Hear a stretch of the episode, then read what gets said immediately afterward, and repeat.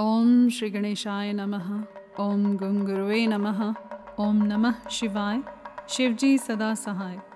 रुद्र संहिता युद्धखंड अध्याय 47, 48 और 49। नंदीश्वर द्वारा शुक्राचार्य का अपहरण और शिव द्वारा उनका निगला जाना। 100 वर्ष के बाद शुक्र का शिवलिंग के रास्ते बाहर निकलना। शिव द्वारा उनका नाम शुक्र रखा जाना। शुक्र द्वारा जपे गए मृत्युंजय मंत्र और शिवाष्टोत्तर शतनाम स्तोत्र का वर्णन। शिव द्वारा अंधक को वर प्रदान। व्यास जी ने पूछा, महाबुद्धिमान संत कुमार जी, जब वह महान भयंकर एवं रोमांचकारी संग्राम चल रहा था, उस समय त्रिपुरारी शंकर ने दैत्य गुरु विद्वान शुक्राचार्य को निगल लिया था। यह घटना मैंने संक्षेप में ही सुनी थी। अब आप उसे विस्तार पूर्वक वर्णन कीजिए।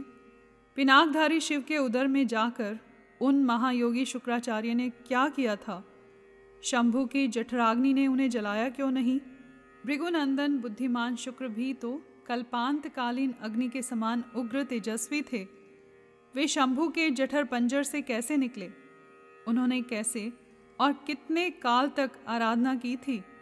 तात, उन्हें जो मृत्यु का शमन करने वाली पराविद्या प्राप्त हुई थी, वह विद्या कौन सी है जिससे मृत्यु का निवारण हो जाता है?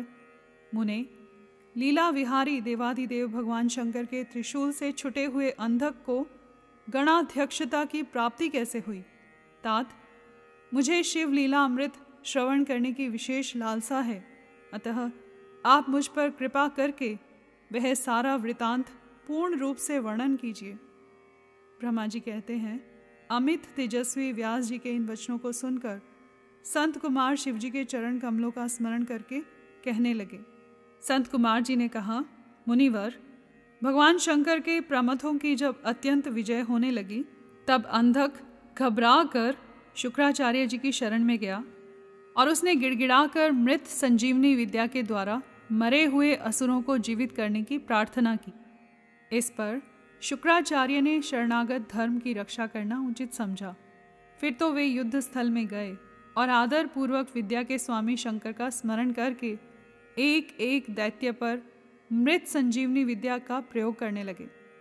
उस विद्या का प्रयोग होते ही वे सभी दैत्य दानवीर एक साथ ही हथियार लिए हुए इस प्रकार उठ खड़े हुए मानो अभी सोकर उठे हों। जैसे पूर्णतया अभ्यस्त किया हुआ वेद, समर भूमि में बादल और श्रद्धापूर्वक ब्राह्मणों को दिया हुआ धन आपत्ति के समय तुरंत प्रकट हो जाता है, उसी प्रकार वे उठ खड़े हुए। शुक्राचार्य के संजीवनी प्रयोग से जब बड़े बड़े दानव जीवित होकर प्रमथों को बुरी तरह मारने लगे, तब प्रमथों ने जाकर प्रमथेश्वरेश शिव को यह समाचार सुनाया। तब शिवजी ने कहा, नंदिन, तुम अभी तुरंत ही जाओ और दैत्यों के बीच से द्विजश्रेष्ठ शुक्राचार्य को उसी प्रकार उठा लाओ जैसे बाज लवा को उठा ले जाता है।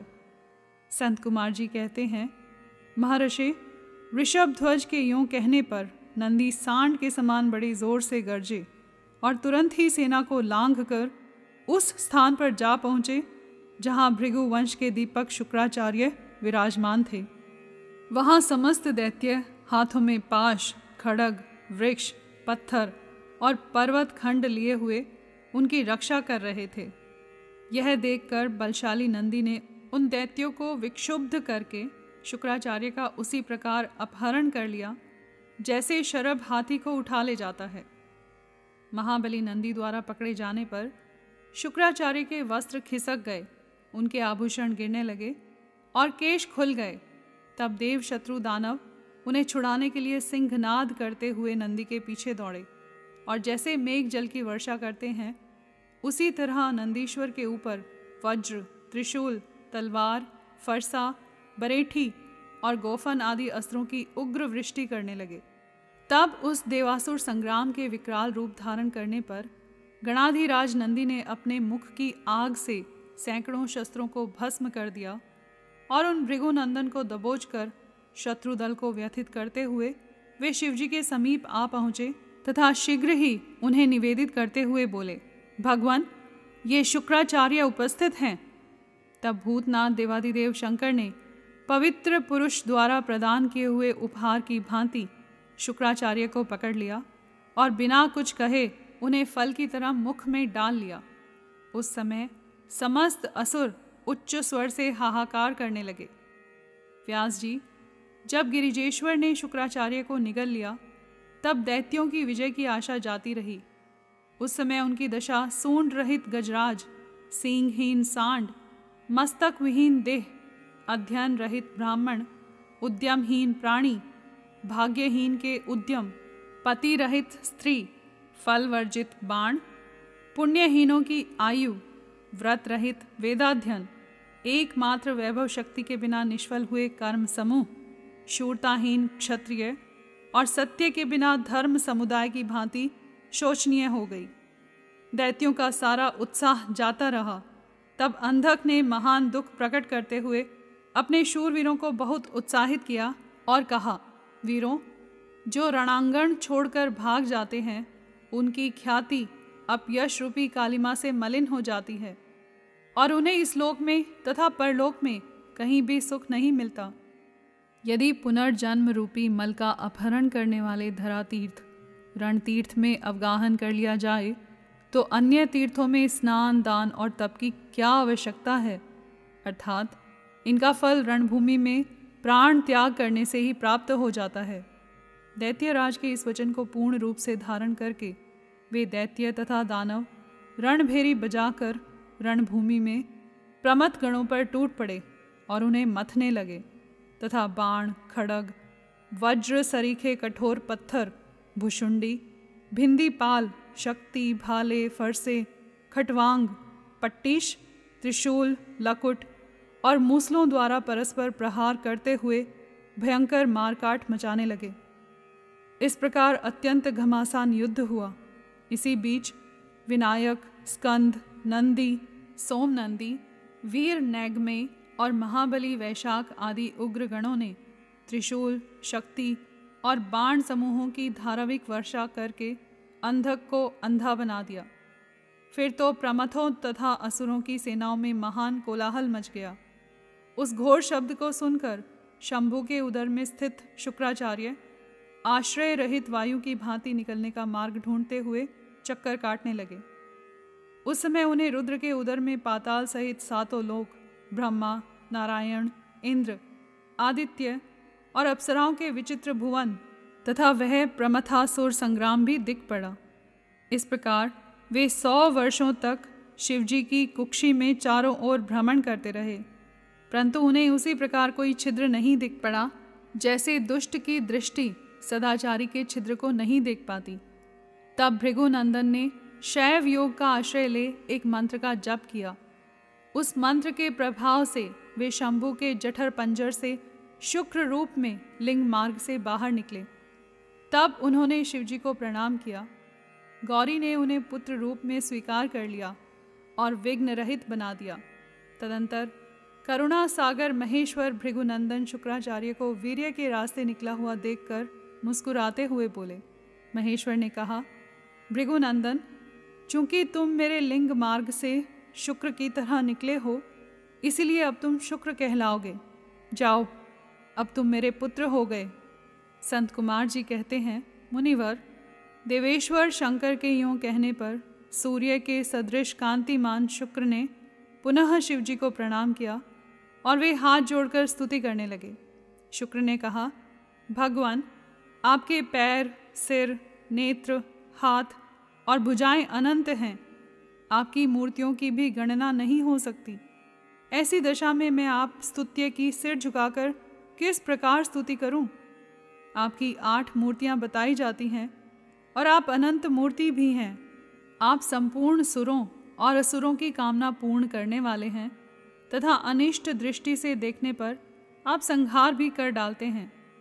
ऐसे स्तमन के योग्य आपकी मैं किस प्रकार स्तुति करूं? संत कुमार जी कहते हैं, मुने, इस प्रकार शुक्र ने शिवजी की स्तुति करके उन्हें नमस्कार किया और उनकी आज्ञा से वे पुनः दानवों की सेना में प्रविष्ट हुए, ठीक उसी तरह जैसे चंद्रमा मेघों की घटा में प्रवेश करते हैं। व्यास जी, इस प्रकार रणभूमि में शंकर ने जिस तरह शुक्र को निगल लिया था वह वृतांत तो तुम्हें सुना दिया। अब शंभु के उदर में शुक्र ने जिस मंत्र का जप किया था उसका वर्णन सुनो। महर्षि, वह मंत्र इस प्रकार है। ओम नमस्ते देवेशाय सुरासुर नमस्कृताय भूतभव्य महादेवाय हरितपिंगल लोचनाय बलाय बुद्धिरूपिणे व्याघ्रवसंच्छदायारण्याय त्रैलोक्य प्रभवे ईश्वराय हराय हरिनेत्राय युगान्तकरणायानलाय गणेशाय लोकपालाय महाभुजाय महाहस्ताय शूलिने महादंष्ट्रिणे कालाय महेश्वराय अव्ययाय कालरूपिणे नीलग्रीवाय महोदराय गणाध्यक्षाय सर्वात्मने सर्वभावनाय सर्वगाय मृत्युहंत्रे परियात्र सुव्रताय ब्रह्मचारिणे वेदांतगाय तपोन्तगाय पशुपतये व्यंगाय शूलपाणये वृषकेतवे हरये जटिने शिखंडिने लकुटीने महायशसे भूतेश्वराय गुहावासिने वीणापण वतालवते अमराय दर्शनीयाय बालसूर्यनिभाय स्मशानवासिने भगवते उमापतये अरिंदमाय भगस्याक्षी पातिने पूषणो दशननाशनाय क्रूरकर्तकाय पाशहस्ताय प्रलयकालाय उल्कामुखायाग्निकेतवे मुनये दीप्ताय विषामपतये उन्नयते जनकाय चतुर्थकाय लोकसत्तमाय वामदेवाय वाग्दाक्षिण्याय वामतो भिक्षवे भिक्षुरूपिणे जटिने स्वयं जटिलाय शक्रहस्तप्रतिस्तंभकाय वसुनां स्तंभकाय क्रतवे क्रतुकराय कालाय मेधाविने मधुकराय चलाय वानस्पत्याय वाजसनेति समाश्रम पूजिताय जगद्धात्रे जगत्कर्त्रे पुरुषाय शाश्वताय ध्रुवाय धर्माध्यक्षाय त्रिवर्तमने भूतभावनाय त्रिनेत्राय बहुरूपाय सूर्यायुध समप्रभाय देवाय सर्वतूर्यनिनादिने सर्वबाधा विमोचनाय बंधनाय सर्वधारिणे धर्मोत्तमाय पुष्पदंताय विभागाय मुखाय सर्वहराय हिरण्यश्रवसे द्वारिणे भीमाय भीम पराक्रमाय ओम नमो नमः।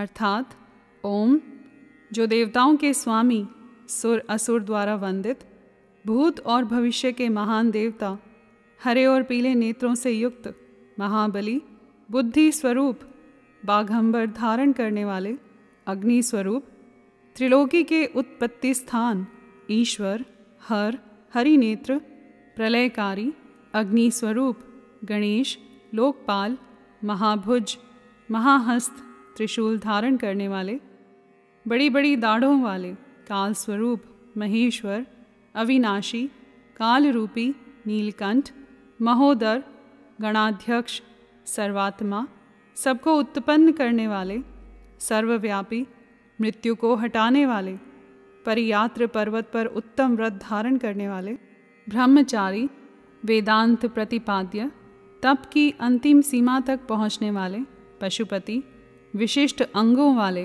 शूलपाणी ऋषभ ध्वज पापहारी जटाधारी शिखंड धारण करने वाले दंडधारी महायशस्वी भूतेश्वर गुहा में निवास करने वाले वीणा और पणव पर ताल लगाने वाले अमर दर्शनीय बाल सूर्य सरीखे रूप वाले स्मशानवासी ऐश्वर्यशाली उमापति शत्रुदमन भग के नेत्रों को नष्ट कर देने वाले पुषा के दांतों के विनाशक क्रूरतापूर्वक संहार करने वाले पाशधारी प्रलयकाल रूप उल्कामुख अग्निकेतु मननशील प्रकाशमान प्रजापति ऊपर उठाने वाले जीवों को उत्पन्न करने वाले तुरीय तत्व रूप लोकों में सर्वश्रेष्ठ वामदेव वाणी की चतुरता रूप वाम मार्ग में भिक्षु रूप भिक्षुक जटाधारी, जटिल दुराराध्य, इंद्र के हाथ को स्तंभित करने वाले,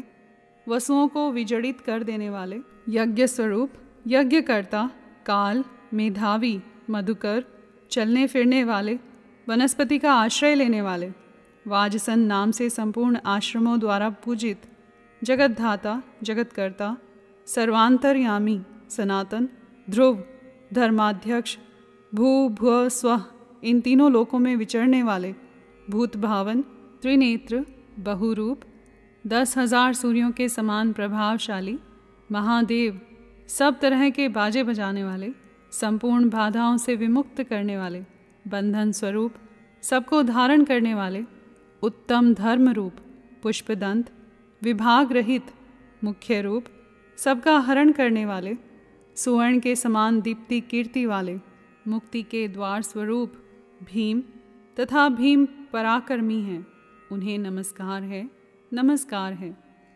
इसी श्रेष्ठ मंत्र का जप करके शुक्र शंभु के जठर पंजर से लिंग के रास्ते उत्कट वीर्य की तरह निकले थे। उस समय गौरी ने उन्हें पुत्र रूप से अपनाया और जगदीश्वर शिव ने अजर अमर बना दिया। तब वे दूसरे शंकर के सदृश शोभा पाने लगे। 3,000 वर्ष व्यतीत होने के पश्चात वे ही वेदनिधि मुनिवर शुक्र पुनः इस भूतल पर महेश्वर से उत्पन्न हुए। उस समय उन्होंने धैर्यशाली एवं तपस्वी दानवराज अंधक को देखा। उसका शरीर सूख गया था और वह त्रिशूल पर लटका हुआ परमेश्वर शिव का ध्यान कर रहा था। वह शिवजी के 108 नामों का इस प्रकार स्मरण कर रहा था। महादेवं विरूपाक्षं चंद्रार्धकृतशेखरं अमृतं शाश्वतं स्थाणुं नीलकंठं पिनाकिनं वृषभाक्षं महाज्ञेयं पुरुषं सर्वकामदं कामारिं कामदहनं कामरूपं कपर्दिनं विरूपं गिरीशं भीमं श्रीकीणं रक्तवाससं योगिनं कालदहनं त्रिपुररग्नं कपालिनं गूढव्रतं गुप्तमन्त्रं गंभीरं भावगोचरं अणिमादिगुणाधारं त्रैलोक्यैश्वर्यदायकं वीरं वीरहणं घोरं वीरूपं मांसलं पटुं महामांसादमुन्मतं भैरं वै महेश्वरं त्रैलोक्ये द्रावणं लुब्धं लुब्धकं यज्ञसूदनं कृतिकानां सुतैर्युक्तं मुन्मतं कृतिवाससं गजकृतिपरिधानं क्षुब्धं भूजगभूषणं दतालंब च वेतालं घोरं शाकिनी पूजितं अघोरं घोर दैत्यघनं घोरघोषं वनस्पतिं भस्मांगं जटिलं शुद्धं भेरुण्डशतसेवितं भूतेश्वरं भूतनाथं पंचभूताश्रितं खगं क्रोधीतं निष्ठुरं चण्डं चण्डीशं चण्डिकाप्रियं चण्डतुण्डं गरुत्मन्थं निस्त्रिंशं शवभोजनं लेलीहानं महारौद्रं मृत्युं मृत्योर्गोचरं मृत्योर्मृत्युं महासेनं श्मशानारण्यवासिनं रागं विरागं रागान्धं वीतरागं शतार्चिषं सत्वं रजस्तमो धर्मं धर्मं वासवानुजं सत्यं त्वसत्यं सद्रूपं सद्रूपमहेतुकम् अर्धनारीश्वरं भानुं भानुकोटिशतप्रभं यज्ञं यज्ञपतिं रुद्र मीशानं वरदं शिवम् अष्टोत्तरशतं ह्येत मूर्तिनां परमात्मनः शिवस्य दानवो ध्यायन् मुक्तस्तस्मान् महाभयात्। महादेव देवताओं में महान, विरूपाक्ष विकराल नेत्रों वाले, चंद्रार्ध कृत शेखर मस्तक पर अर्धचंद्र धारण करने वाले, अमृत अमृत स्वरूप, शाश्वत सनातन, स्थाणु समाधिस्थ होने पर ठूंठ के समान स्थिर, नीलकंठ गले में नील चिन्ह धारण करने वाले, पिनाकी पिनाक नामक धनुष धारण करने वाले, ऋषभाक्ष ऋषभ के नेत्र सरीखे विशाल नेत्रों वाले, महाज्ञेय महान रूप से जानने योग्य पुरुष अंतर्यामी, सर्व कामद संपूर्ण कामनाओं को पूर्ण करने वाले, कामारी कामदेव के शत्रु, कामदहन कामदेव को दग्ध कर देने वाले, कामरूप इच्छा अनुसार रूप धारण करने वाले, कपर्दी विशाल जटाओं वाले, विरूप विकराल रूपधारी, गिरीश गिरिवर कैलाश पर शयन करने वाले, भीम भयंकर रूप वाले, श्रीकी बड़े बड़े जबड़ों वाले, रक्तवासा लाल वस्त्रधारी, योगी योग के ज्ञाता, कालदहन काल को भस्म कर देने वाले, त्रिपुरग्न त्रिपुरों के संहार करता, कपाली कपाल धारण करने वाले, गूढ़ व्रत जिनका व्रत प्रकट नहीं होता, गुप्त मंत्र गोपनीय मंत्रों वाले, गंभीर गंभीर स्वभाव वाले, भावगोचर भक्तों की भावना के अनुसार प्रकट होने वाले, अणिमादि गुणाधार अणिमा आदि सिद्धियों के अधिष्ठान, त्रिलोक के ऐश्वर्यदायक त्रिलोकी का ऐश्वर्य प्रदान करने वाले, वीर बलशाली वीरहंता शत्रु वीरों को मारने वाले, घोर दुष्टों के लिए भयंकर, विरूप विकट रूप धारण करने वाले, मांसल मोटे ताजे शरीर वाले, पटु निपुण महामांसाद श्रेष्ठ फल का गूदा खाने वाले, उन्मत्त मत वाले, भैरव काल भैरव स्वरूप, महेश्वर देवेश्वरों में भी श्रेष्ठ, त्रैलोक्य द्रावण त्रिलोकी का विनाश करने वाले, लुब्ध स्वजनों के लोभी, लुब्धक महाव्याग स्वरूप, यज्ञ सुदन दक्ष यज्ञ के विनाशक, कृतिका सुत युक्त कृतिकाओं के पुत्र, स्वामी कार्तिक से युक्त, उन्मत्त उन्मत्त का सा वेश धारण करने वाले, कृतिवासा गजासुर के चमड़े को ही वस्त्र रूप में धारण करने वाले, गज कृति परिधान हाथी का चर्म लपेटने वाले, क्षुब्ध भक्तों का कष्ट देखकर क्षुब्ध हो जाने वाले, भुजंग भूषण सर्पों को भूषण रूप में धारण करने वाले, दत्तालंब भक्तों के अवलंब दाता, वेताल वेताल स्वरूप, घोर घोर शाकिनी पूजित शाकिनियों द्वारा समाराधित, अघोर अघोर पथ के प्रवर्तक, घोर दैत्यज्ञ भयंकर दैत्यों के संहारक, घोर घोष भीषण शब्द करने वाले, वनस्पति वनस्पति स्वरूप, भस्मांग शरीर में भस्म रमाने वाले, जटिल जटाधारी शुद्ध परम पावन, भेरुंड शत सेवित सैकड़ों भेरुंड नामक पक्षियों द्वारा सेवित, भूतेश्वर भूतों के अधिपति, भूतनाथ भूतगणों के स्वामी, पंचभूताश्रित पंचभूतों को आश्रय देने वाले, खग गगन विहारी, क्रोधित क्रोधयुक्त, निष्ठुर दुष्टों पर कठोर व्यवहार करने वाले, चंड प्रचंड पराक्रमी, चंडीश चंडी के प्राणनाथ, चंडिका प्रिय चंडिका के प्रियतम, चंडतुंड अत्यंत कुपित मुख वाले, गुरुत्मान गरुड़ स्वरूप, निस्त्रिंश खड़ग स्वरूप, शव भोजन शव का भोग लगाने वाले, लेलिहान क्रुद्ध होने पर जीभ लपलपाने वाले, महारौद्र अत्यंत भयंकर, मृत्यु मृत्यु स्वरूप, मृत्योर गोचर मृत्यु की भी पहुँच से परे, मृत्योर मृत्यु मृत्यु के भी काल, महासेन विशाल सेना वाले, कार्तिकीय स्वरूप, शमशान अरण्यवासी शमशान एवं अरण्य में विचरने वाले, राग प्रेम स्वरूप, विराग आसक्ति रहित, रागांध प्रेम में मस्त रहने वाले, वितराग वैरागी, शतार्ची तेज की असंख्य चिंगारियों से युक्त, सत्व सत्व गुण रूप, रजः रजो गुण रूप, तमः तमो गुण रूप, धर्म धर्म स्वरूप, अधर्म अधर्म रूप, वासवानुज इंद्र के छोटे भाई उपेंद्र स्वरूप, सत्य सत्य रूप, असत्य सत्य से भी परे, सद्रूप उत्तम रूप वाले, असद्रूप बिभत्स रूपधारी, अहेतुक हेतु रहित, अर्धनारीश्वर आधा पुरुष और आधा स्त्री का रूप धारण करने वाले, भानु सूर्य स्वरूप, भानुकोटिशतप्रभ कोटिशत सूर्यों के समान प्रभाशाली, यज्ञ यज्ञ स्वरूप, यज्ञपति यज्ञेश्वर, रुद्र संहारकर्ता, ईशान ईश्वर, वरद वरदाता, शिव कल्याण स्वरूप। परमात्मा शिव की इन 108 मूर्तियों का ध्यान करने से वह दानव उस महान भय से मुक्त हो गया। उस समय प्रसन्न हुए जटाधारी शंकर ने उसे मुक्त करके उस त्रिशूल के अग्रभाग से उतार लिया और दिव्य अमृत की वर्षा से अभिषिक्त कर दिया।